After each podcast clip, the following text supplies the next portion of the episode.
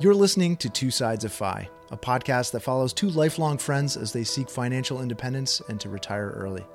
I'm Eric, and I'm joined by my friend Jason, who reached FI in 2020. And this is our story. So, Jay, I, you just made this video on Karsten's safe withdrawal rate toolbox, which is a right. tool that both you and I use. And I was glad that you offered to make that video because I do feel like it feels really intimidating when you open it up. You see all these charts, all these numbers, there's all right. these tabs, and Karsten's work is obviously uh, very involved. There's a lot of mathematical analysis under the hood. Yes. And you just breaking it down simply, I think makes it more approachable and accessible. And just kind of wanted to follow up on that since this is a tool that both you and I use. Me planning my uh, retirement and how I'm going to draw down my portfolio, yep. And you are now you know two years into using this. And so yes. you're you know we both have relied on this heavily. You know i just dipped back into mine this week just in preparation for this. And i was playing around with some of the new features i know you've been using some of the new features how did you come to discover this tool so i actually it's it's funny you should ask that because uh, i started digging through my old emails and notes this morning way back from when i was working with financial advisors some of the early retirement modeling i did and i definitely stumbled on this stuff somewhere in I think early 2019, if I'm not mistaken. And I had already been using a lot of the other tools out there, FireCalc, cFireSim. I'm sure we're going to come back to those. Uh, and then came upon the uh, Safe Withdrawal Rate series, yeah. and you know discovered it in part seven of that series was uh, while I was charging through all the articles, and you know it's something I kept coming back to, something I would ask other people their opinions about. So uh, it it went from being something that was just interesting and something I was trying to learn about and seeing, you know, doing my math a thousand different ways. Was it another valuable piece of that? It went from exploratory to now it's really my primary tool. So it's been quite an evolution over the last uh, almost four years now, I guess. There's so many calculators online, and yeah. when you first uh, find out about the fire movement, you you I think kind of try every one of them. And obviously yes. one of the one of the prominent ones that bubbles up to the surface is cFireSim, right? That's that's a you know it's very graphical, very simple set of inputs, um, and the outputs are you know you basically have a portfolio value and you're t- t- entering a withdrawal rate That's and right. you're you're running some tests on it. The fundamental difference that I see between C- something like cFireSim and Karsten's safe withdrawal rate toolbox is it's solving for different things. With the safe withdrawal rate toolbox, you're entering your portfolio and your retirement horizon, basically, how long you think you're going to live once you beyond retirement. And it's telling you a fail safe withdrawal rate. It's giving you a whole bunch of m- more information, but basically it's saying, hey, if you want your portfolio to last this long, this is the you know fail safe uh, withdrawal rate there. As opposed to cFireSim it's asking you to input whatever withdrawal rate. So let's say you put in 4% withdrawal rate. It's going to tell you you know how many times based on the simulations that it's running how many times did that fail you know it's that's a full drawdown of your portfolio that's right yeah they're they're they're, they're tackling a similar question but approaching it from different angles different. one like you said seafire cFireSim does require you to a priori say this is the amount of money i think i want to take out uh, every year. How am I going to do? Uh, whereas the safe withdrawal rate toolbox says this is the amount of money I have. This is likewise, this is how long I need it to last. What should I do or what could I do? And then, you know, it, it takes a couple of different other added kind of angles on it that are interesting and we can talk about. But um, I, I, would say one thing that uh, I did like about cFireSim, um, since I don't know if we're going to talk about this further, is it allowed you to choose the number of different types of withdrawal models, both consistent rate and variable rate. And while uh, the Safe Withdrawal Rate Toolbox, as we'll discuss, has some of that and some that I really like, earlier on when I was even just learning about all the different ways people could choose or have proposed that one could withdraw in retirement, see cFireSim did that stuff pretty well. I do think one thing that's interesting to point out, and we're not going to deep dive on all the tools that are out there today, right, is that some of these Monte Carlo simulation tools out there do use historical data, but they randomly permute it. You know, they mix up the years. Right, and, right. you know, if you want to be, I guess, the most objective, maybe that's a reasonable thing, um, or it's another type of condition you can look at, but that may not be pretty inaccurate reflection. Well, it won't be. Some of those simulations that are pulled will be pretty insane in terms of low followed by the highest, followed by you know things we've never seen before. I guess someone could argue that could be interesting to really you know look at all possibilities, but um, maybe that's not. I mean, if I you if you look at how Karsten talks about this, actually, he uses the analogy of you know traveling in and out of San Francisco and you know you're going to be traveling during rush hour but if you look uh, at the right. probability of you landing in a traffic jam over any 24 hour period you know you know that you're going to have traffic at very high volume of traffic at certain right. hours right you do the probability over a 24 hour period and you find well it's 4% chance you're going to be in traffic but if you know you're going to be traveling there between 7 and 9 a.m it's a hundred percent probability that you're right. going to be in traffic. And that's what I think he's trying to say with these kind of conditional probabilities. It's not really a random walk. There are periods where you have, you know, strong momentum in either direction. And so yeah. to just completely discount that is very hard to do. So I, you know, he, yeah. he's made some great arguments and I think you and that's I true. both buy into that, which is why I don't know if this is the only planning tool you're using anymore, but it's, it's almost exclusively the one that I'm using currently. Yeah. It's yeah. become my primary tool. Yeah. Um, you know, and especially at this stage of things, right, where I understand my budget pretty well. I know what are my usuals, right, expenses, and I just want to look at based on what the market is doing, you know, what my portfolio is like if I needed to change my withdrawal rate, would that be okay based on the conditions that I'm seeing in the tool? And, and we can dig into practically what that looks like. But yeah, you're right. It is kind of the primary tool I use right now.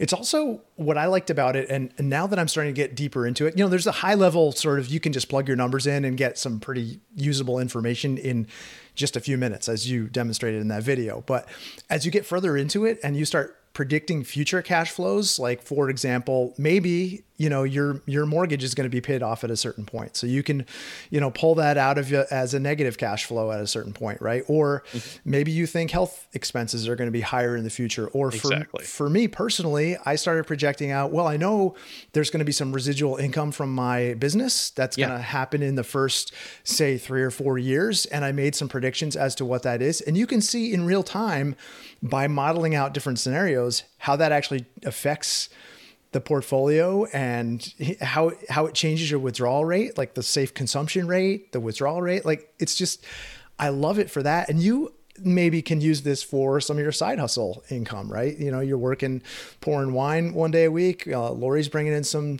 tutoring money. Um, do you use it in that way, or are you just saying, eh, I'm going to use that as kind of a buffer and I'm not going to count that?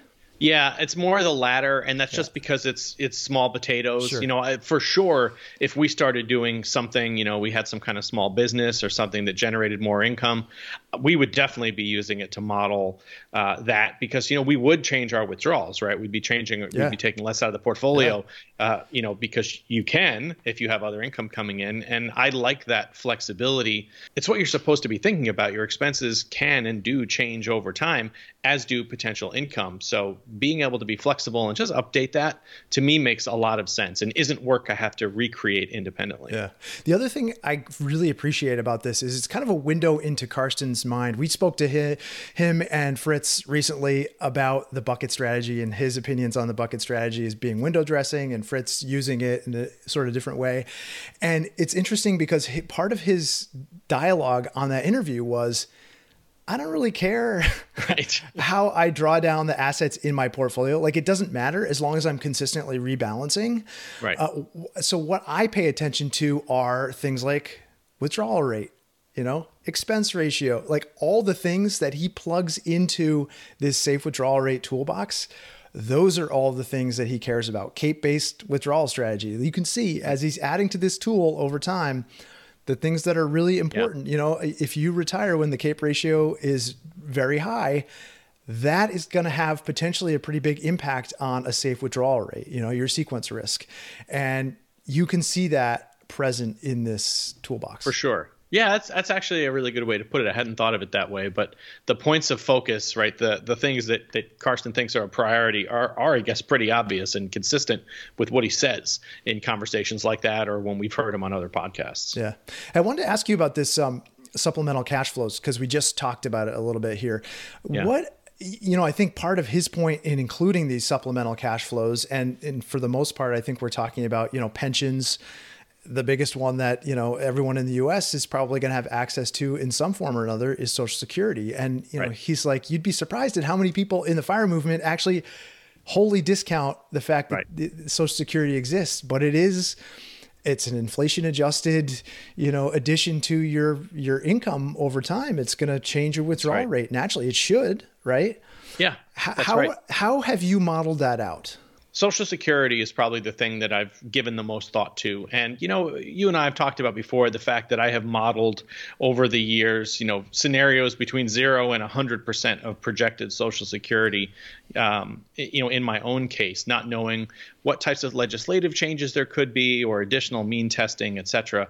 But when I, uh, what I've settled on in more recent years is assuming that my Social Security is funded to half of what the projection is. And I have that uh, claiming at age 70 which is okay. a pretty common um, uh, tactic in the fire movement, especially when you had a, a, working spouse with lower income. Maybe they would claim sooner. I would claim at 70. So I do have those flows in starting at age 70. So that's the main thing I've used it for. Yeah. I did, you know, kind of like in his demo data, I did put some additional expenses, whether they're medical or otherwise, coming in in later years for both me and Lori. Um, if nothing else, just as a placeholder um, to see what that impact is. Um, so the, I would say the the degree of confidence in that isn't super high right now, but it's something that at least is easy to, to go in and change. And if new information became available, so be it. I would just add it in.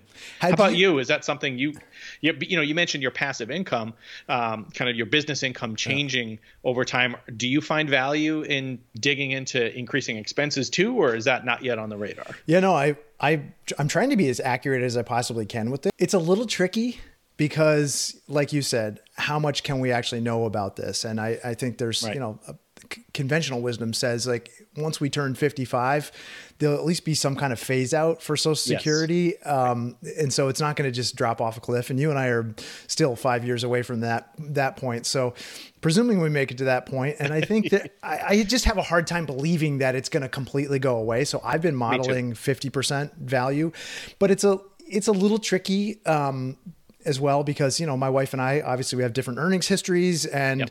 you know we both paid in enough to to receive payments obviously but um, it's hard to tell where that final value is going to land especially if right. the business is going to continue producing residual income and so yeah I've made some projections and and generally I adopted your 50% of what I thought those projections should be okay and I presumed my I was going to start drawing at 70 and I guess Laura would draw at her full retirement age, 67. I think that is for our cohort here. Um, but yeah, I I find a lot of value in actually playing with those first couple of years because in one sense it's a way of padding the number right yep. you, you can you can look at this as okay well maybe this is uh, this is maybe the most i could withdraw if i had ideal earnings here um, you know you could pad it the other direction and just say okay a safe withdrawal rate not counting on any residual income, which I know there's going to be some, you right. know, ends up being in the range that I'm sort of anticipating. And so I can plan that way. Are you using it to create buffers?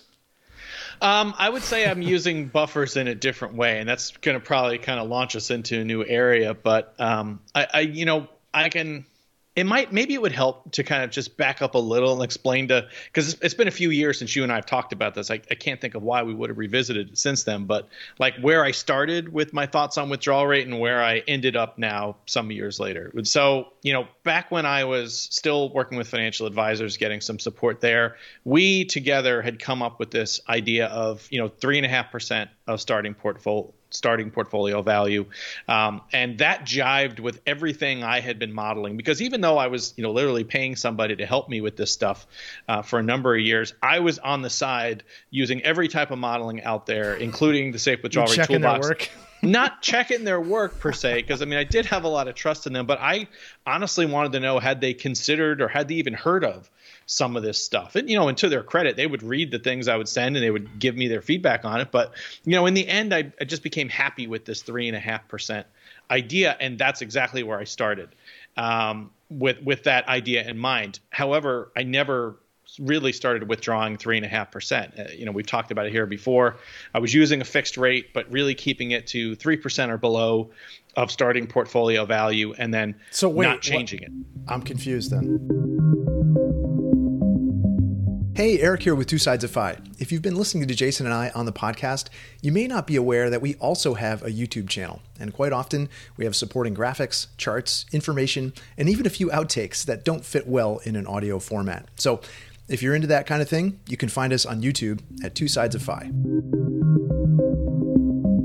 Using 3.5%, but you, as a well, ceiling, I said I yeah, yeah, exactly. So it was I viewed it as a ceiling, and you're going to see that this idea continues. So then I start, you know, I'm out on my own. I'm using the safe withdrawal rate toolbox as my guide, right? My primary tool, and you know, it's still telling me, you know, based on per- portfolio value, this we're good. And I, my goal was I would look at it annually, see how I felt about things, and you know, but I, but no matter what, I still had this ceiling that I just it made me feel comfortable that I'm staying below the ceiling now enter where we are today. It's going to bring us to this, you know, conversation about CAPE adjusted uh, withdrawal rate modeling. But I want to stop you though because you were yeah. just you were just covering expenses, or you you you knew you needed X dollars. I'm covering expenses to fund your life. Yeah. And fun and everything in your budget, and then it just turns out that that happened to be less than the three and a half percent ceiling that you set.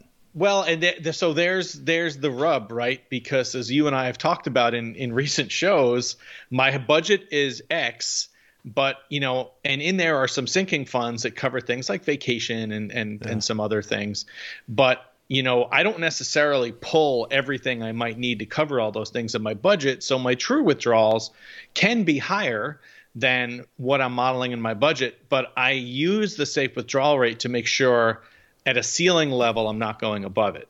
Um, and so that's what I had been doing until really a few months ago. And then I started using the CAPE adjusted withdrawal rate. Okay. But so, and so this is another tab in, in Karsten's yeah. sheet, and lest we lose people here uh, right, yeah. in the weeds. Yeah, correct me. This tab models a dynamic withdrawal rate based on the CAPE ratio, the cyclically adjusted price to earnings ratio, which is it's just basically an average of the inflation adjusted earnings from the prior 10 years. So it tracks valuations in the stock market. You know, are equities overvalued or undervalued based on their earnings? I think the important idea is that based on market conditions, you may have more or less sequence risk, for example, based on a given withdrawal strategy. And so if you allow the use that as an indicator, you can actually potentially raise or lower your withdrawal rate in response to what the current CAPE is. And, and Karsten has even recently proposed his own modified version of the CAPE right, that right. he feels is better aligned with sort of today's business practices, you know, different from when uh, Robert Shiller created the ratio, you know, decades ago at this point. So the Trinity study, which sort of generated the four percent, you know, rule of thumb that that everyone likes to quote in the fire movement, um, that basically looked at the unconditional probability of you retiring at any sort of random point in the you know last hundred years or so, right? Mm-hmm. Adding and looking at the CAPE ratio is important because you know if you look at all the failures of the four percent rule it always happened when CAPE was high, right? Yep, over 20. I think over Karsten 20. said it's 100% of the failures are CAPE over 20. So you'd be kind of crazy not to factor that in. Use that as, you know, your your yeah. retirement is conditional on a certain set of, of market conditions, right? Um, and so you want to be looking at those numbers and the market conditions at the point of retirement, which is, I was going to ask you, did, did you ever go back and look at your actual retirement date and what the CAPE ratio was then, and then compare it to what his withdrawal rate would have been? I didn't, but you're right. You're actually making a good point. You know, kind of underneath all this, and it's like not everybody. I feel like uh, people could be tuning out right now. Yes, yeah, because totally. not everybody is actually interested in market dynamics at all, and that's I think one of the nice elements of the safe withdrawal rate toolbox is you could just use that kind of first column um, if you know, for people who've watched the tutorial, if they haven't, they should really see part one of this. Um, that's the you know safe withdrawal rate, right? All all years, uh, it's saying this is the fail safe, and if you choose the zero percent failure rate, there's your fail safe. Right. Whatever that number is, three point two five percent or whatever you look at. You don't ever have to consider conceivably. You don't ever have to consider the impact of what market dynamics are. You could just go with that, but if you're willing to be more flexible, meaning you could withdraw more or less depending upon market conditions and really ensure that you're in line with the market, to your point, I mean, how could you choose a better strategy than to consider the cape ratio? And it, and it wasn't something that was on my radar in the beginning. It was more about how simple can i keep this? Right. Yeah, yeah. because we don't want to make it hard right? And certainly something i could never talk to lori about. She, this is just so boring to her and she asked me not to talk about it. But um but in reality, it could be pretty powerful. Uh, and if nothing else, just give you confidence, right? Because at the end of the day, when you start withdrawing, I got to tell you, confidence is not always there. Right, uh, right. So this is a th- something that really, I think I even told you this. You, there might even be a text about this. It gave me so much more confidence when I got reacquainted with the toolbox and started looking at some of these additional ways to carve up the data. Oh yeah, yeah. Mentally, I mean, it really helps. It's a lot to process. And also, you know, I, as I think about setting a withdrawal rate, like, you know, and planning out a life and budgeting, like, I want that number to be yeah. pretty, I don't want that to change a lot. right? Right. I want to know what it is and I want to be able to increase it with inflation over time. And but I don't want when the market tanks to have to change that a lot. And so yeah. I guess my initial take on this was like, oh no, it's another set of calculations to run. It's another yeah. thing to add to my to-do list. And uh, but you know, actually if you look at the number, um, it, it's not actually more work. Karsten's done all the work for you under the hood, uh, but it does give you like you can maybe treat it like a ceiling, like you're doing yeah. uh, with this, and and understand that you know when you're in a bear market and the cape ratio is down, valuations have readjusted some, that you know you actually could spend more than four percent. You might be able to spend five percent or six, whatever the number says based on yeah. the portfolio there. And I I thought that was interesting. It also is not quite as dynamic as, and I know the Bogleheads have this kind of dynamic. VPW. With, yeah, there's a dynamic, you know, withdrawal rate, right? And it, that could potentially swing wildly based on portfolio value, or right? I mean, yeah, absolutely. And yeah, the, Karsten's written about that. Is why the reasons why he's not in favor of VPW. It, it's much more. Um, impacted by it, it, will have these swings as a result of what the market is doing whereas you know using this cape adjusted you know method the swings are actually much uh, less in terms of the actual impact on right. your withdrawal amount it adds kind of a, a smoothing curve that's the, the, best way thing. to put it yeah totally and it um and it also you know helps hedge against sequence risk which he'll tell you never really yeah. goes away but i mean that's the thing that you were most worried about. I know when you first started drawing down your yep. retirement, but like as someone, you know, you like to track a lot of things. So now we're just adding more and more things for you to track in your retirement. well, I mean, you're you're on it more than you realize you are because you know now. So now my monthly process, uh, you know, I, I have my little oh, monthly oh, every month? that I do it's super simple. Well, I mean, and if you're if you're using uh, Cape adjusted withdrawal rate, you should be looking monthly. And Karsten updates changes, the raw data right? yeah. every month. It does change, but I mean, I'll, I'll tell you when I do that little roll up. Now I have a new thing to track. What did it say I could withdraw? What did I really withdraw? And you know, I'm not. I'm not definitely not taking advantage of it as much as I could. You know, I could really be using opportunity to withdraw more yeah. uh, when it says I can. But of course, you know, you'd also have to be willing to withdraw less if conditions dictate. And so I think that's probably part of why I think of it more as a ceiling that just gives me comfort. It's like a security blanket. It's saying right now, well, based on your duration, based on how much you want to leave to your heirs or whatever, it's saying four and a half percent.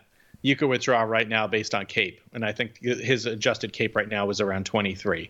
Um, but I'm not. I'm still withdrawing around three percent because why should I draw extra right now? I don't have a need right now. Last month I did. I had to get a dental implant. So I went way over budget that month, but still below that ceiling. So that felt pretty good to do that. But I'm definitely still gun shy about looking at it like, oh, you have free reign now. Just go spend up to this amount. I'm just, I'm not going to do that because I'd rather it be there if I need it for good reasons or for scary reasons. So, I mean, it's still, I guess it's like a guide a guidance for me. It's a guiding principle, but it's definitely not. I'm not looking at it as license to just go spend. Yeah. No, I feel like it's um, um, it's maybe potentially more useful for the as we're nearing a, a new peak in the bull market to kind of help you think about not getting too frothy with your spend, right? I think yeah. it's it's like maybe like a regulator a little bit almost um, because I don't see you know, your spending habits at the bottom of a bear market, you know,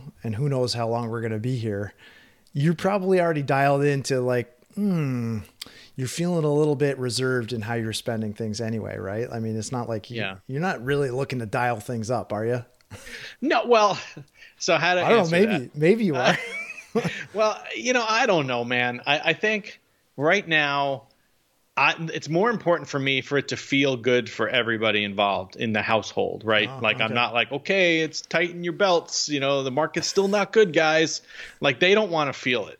And so what I usually explain when you know Lori or our teenager asks us like, oh, why are we spending X? Why can't we spend X plus you know a thousand? Um, I say like you know like we have our routine expenses covered, and that way if we want to spend more, it's there for us to have to spend more. We shouldn't just because it says like you can spend up to this much. We should absolutely spend up to that much every month. Like that seems crazy to me. well, give me some specifics.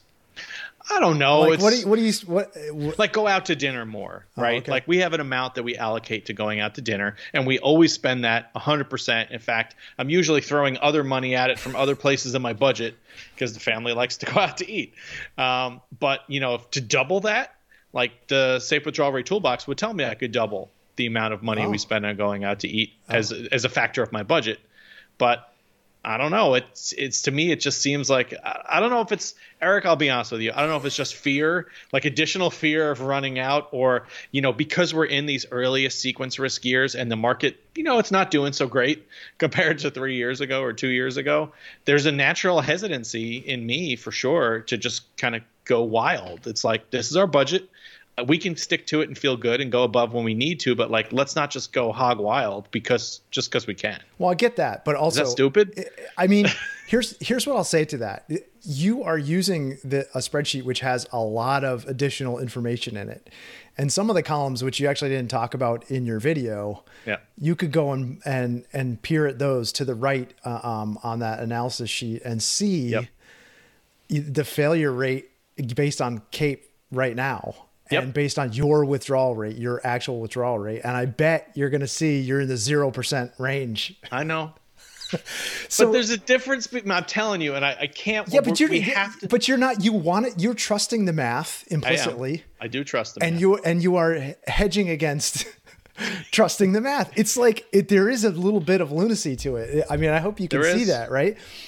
Well, Bec- well, let's be it's, honest. It's this idea that you know you can. He actually has another tab in this spreadsheet. I don't know if you played around this. It's called the case study tab Yeah, and you and he'll put in 1929 as like one of the the word and you can put in any year you want and and Yep. it test it historically and test your portfolio against whatever your current withdrawal rate is and see what happens over Yep. a period right do it.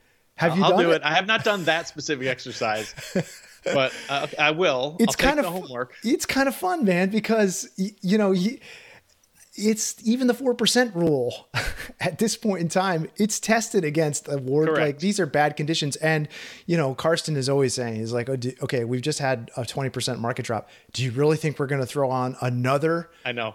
you Yeah. know a 20 Great Depression on top of it. a great That's depression on top of it yeah. and like it's some in some ways you're planning like you are Well, you know, and that's the thing. That this is the this is the mental block that I mean, it's a let's face it, Eric. It's uh, was it Fritz that said this? It came up in Fritz and, and Karsten's recent series about the bucket strategy. Like, it's a privileged position to be able to buffer your budget to the degree that I know I have, and to be able to live comfortably well below my safe withdrawal rate.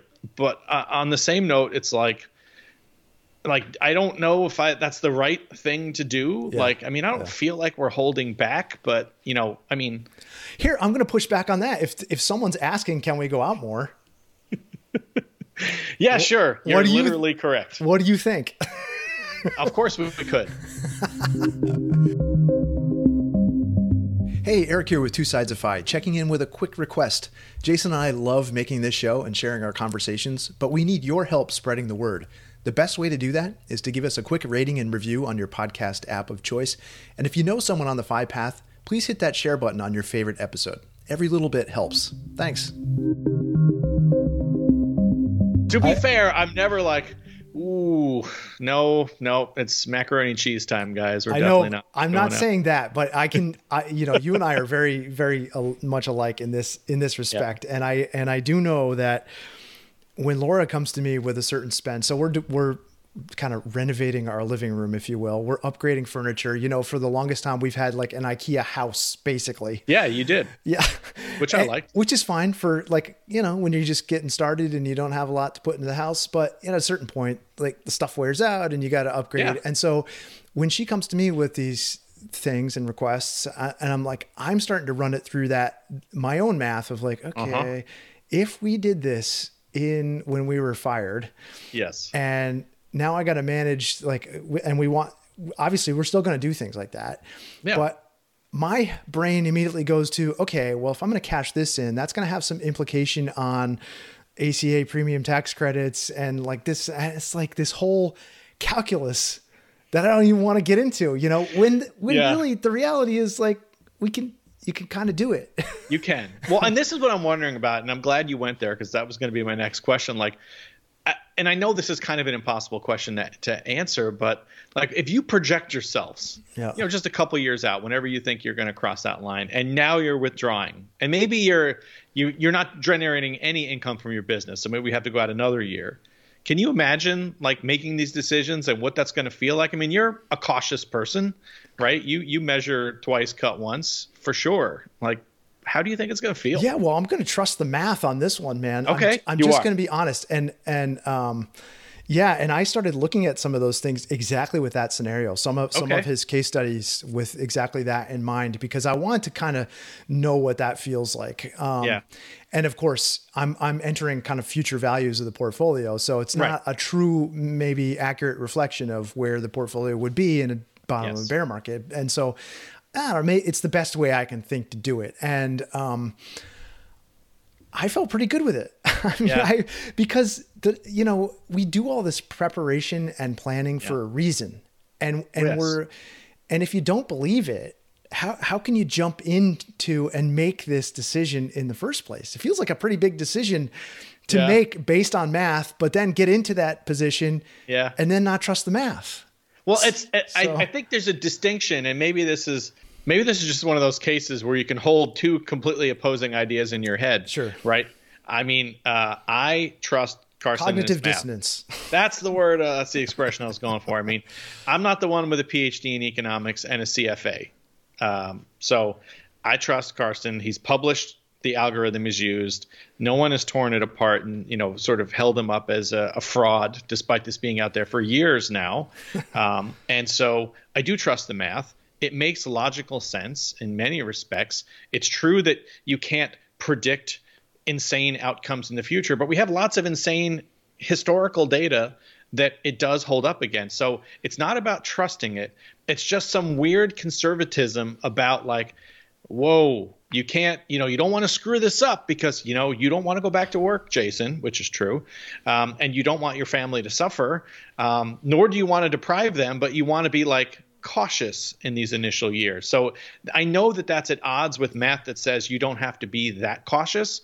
And I've heard that this adjustment to spending is a real thing, you know, from other sure. retirees, yeah. fire or traditional. And so it seems silly, but I know I've gotten better over time, but I've clearly got ground to gain still. I always think it's interesting to maybe put some kind of scale behind it. I mean, what are we talking here? You're mentioning going out to eat more often. How much does that change the annual spend? Just, I mean, roughly. I don't know. You must have done thousand dollars. I mean, that's that's like a rounding. I know error. it's immaterial. it's I know like, it's immaterial. Right, and and but is part of your concern like okay, well that's that's step one. Then, then once, oh yeah, it's going to be a create a landslide, slippery slope. Yeah, like, probably. What's next? What's next? We yeah, maybe the, it is underneath. I mean, you know, here's the thing like the big picture doesn't worry me at all. And, and I'm gonna I'm gonna be very interested to see how what things you kind of grab onto post uh, RE. But for me at least, big picture, I feel good. Like I have this budget. I watch what we're doing. I don't agonize over it. I think about it, but I move on quickly. But then it's little things. Like I'll, I'll be shopping today, and Lori was like, you know, we need some good balsamic vinegar, like the real stuff. She's, I'm like, no problem. I put it on the list. I'm in the store. I'm like, yeah, this is fifteen dollars or twenty dollars. I'm like, you know what? Like that's annoying. And I know that groceries went up, and I know that you know this is a good problem to have to be complaining about the price of vinegar. You know, it's not a real problem. Let's be clear. yeah. But still, that's the kind of thing I think about. Sure. I'm like, why is this meal ninety dollars? We went out. So we had a great conversation last night with some people we met recently. Turned out they had seen the show. I met them in another social forum, so it was cool. We got together and had a couple beers and some dinner. You didn't invite me, man. Well, yeah, I mean, Maine is far away, but uh, you know, we, we had a great conversation about about rental real estate and things they're interested in, and at the end of that dinner, we're walking out the door, and the first thing I said to Lori is like, "That should not be ninety dollars."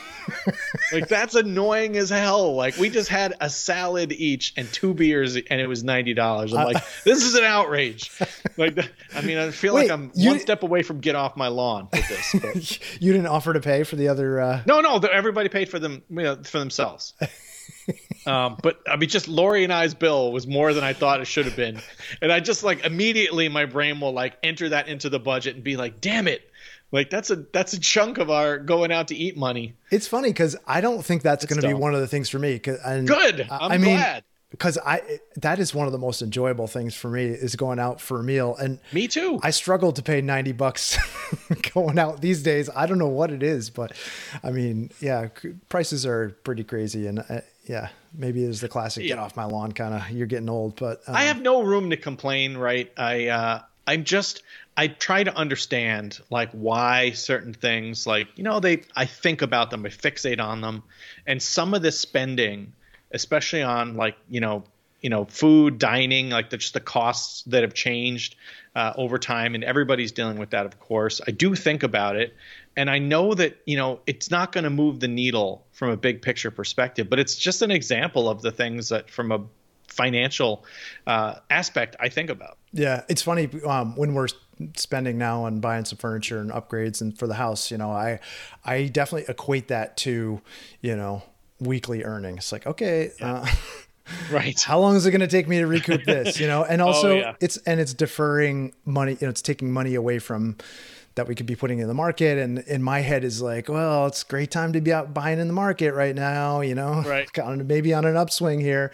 Um, but I, yeah, I keep coming back to this idea that what is it all for, man? I mean, yeah. And I think, you know, the older we get, the reality is just, you know, you look around and, you know, you see people around you who are getting sick and, passing away and not to be maudlin about it, but I mean, yeah. we just got an email from the school today, someone who's, you know, 51 years old, she just passed away like suddenly last I'm like, yeah. you know, it's hard to it like you said, it's hard to hold all these things in the same space, but I do feel like you know, you've worked hard for this, man. You've you, know, you guys have set yourself up really well. You've planned, you've taken a really conservative approach for these first couple of years. It's really conservative, you know? Yeah, it is. And when you step back into this toolbox, you get to cross off some of those years at the bottom. I don't know if you're doing that too, but I mean, that changes the retirement horizon too. Yep. Yep, I do update it. Yeah, it's so you so yeah. you know I do change my horizon at least annually. I go through and you know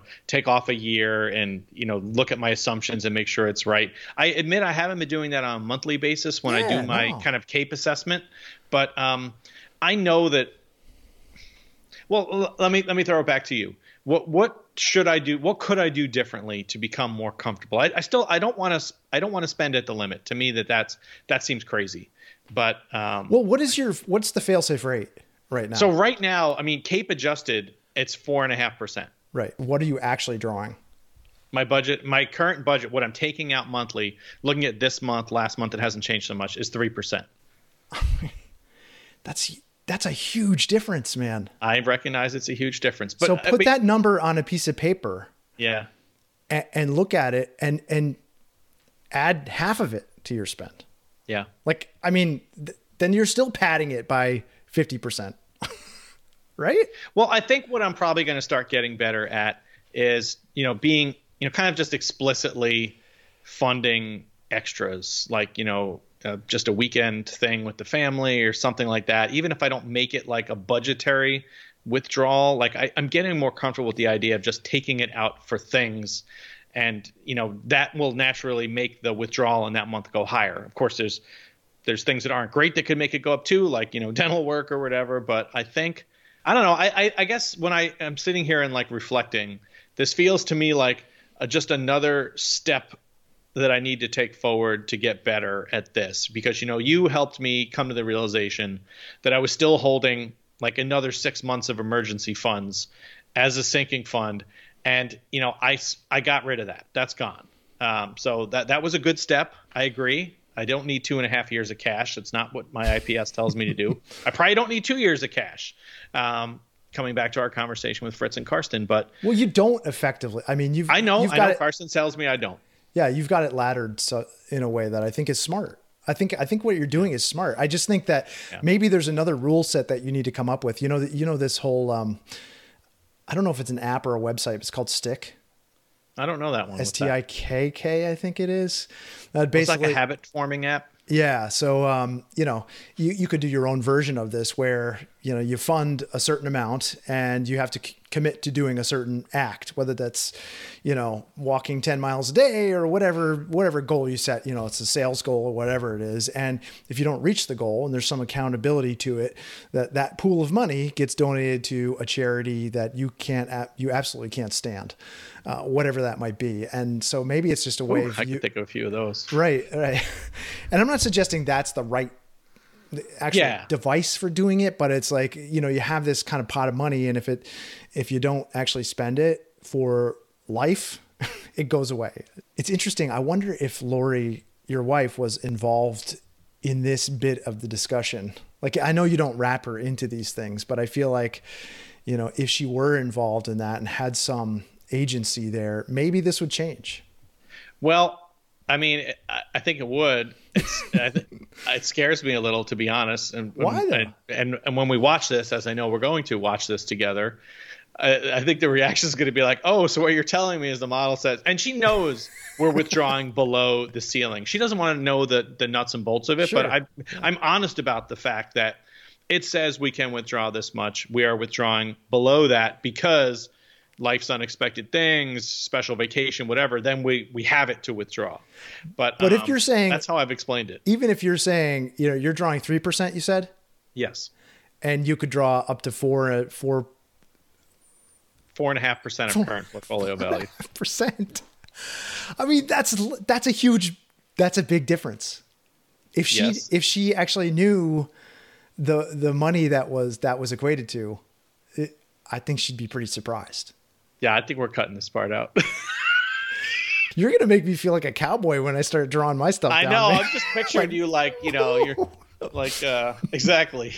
I was picturing you all uh drinks on me. Slim Pickens drive, uh, you know, flying on uh, riding the missile down, just spending like crazy. I mean, like I said, I've had it in my head, and I've said this a million times, and uh, to Lori, you know, I I just feel like in these earliest years is when you should be more conservative, and then when you have a better, you know, I just picture like riding one of those cFireSims graphs. It's one of the reasons I like those graphs. Honestly, you can see just how different the oh, yeah. paths are depending upon what cohort you're in. It, it's a really powerful thing for your brain, I think. Um, I don't know which one of those I'm on. We we had a really good first year in retirement, which is good news, and then since then, not as good. Um, so I uh, I know that's driving part of my hesitancy to spend. Um, I'm not I'm not fundamentally against the idea of spending to the safe withdrawal rate. I think you need to um, I, you need to exercise the spend muscle a little. Like so for those people that you went out to dinner with last night, if they're listening, next time it's on Jason. suffice it to say, uh, I haven't used these words before, but this really is the tool the, that I find most useful. Certainly the one I'm using most frequently now that I have the highest confidence in. And it's really helped put my mind at ease in a lot of different ways. And I believe there's a lot of utility in it for other people. So, I, I mean, I hope they check it out. I'm glad to hear that you're finding value in it too. Yeah, I think Karsten should make a separate uh, toolbox just for you, the the ultra conservative guy. Not tell you what's under the hood, and then it'll just tweak your your withdrawal rates. It's perfect. Yeah, he just sits there with the dial, just changes them periodically. no, nice. I love a new type of financial advisor. I love the toolbox, man. I think it's super helpful. And once I got beyond the initial point where I had to become a little bit comfortable with, you know, the inputs and what it was actually giving me, I I'm finding a ton of value in it. And so I hope people check it out. I hope people support Karsten and his work and his 64 part series, whatever number he's on by by the time this releases. It's been really impactful to both of us. For sure. Well put. Join us as the conversation continues next time on Two Sides of FI. If you've enjoyed the show, please consider rating it at Apple Podcasts or wherever you listen. For show notes, resources, and links to the video version, please check out our website at twosidesoffi.com.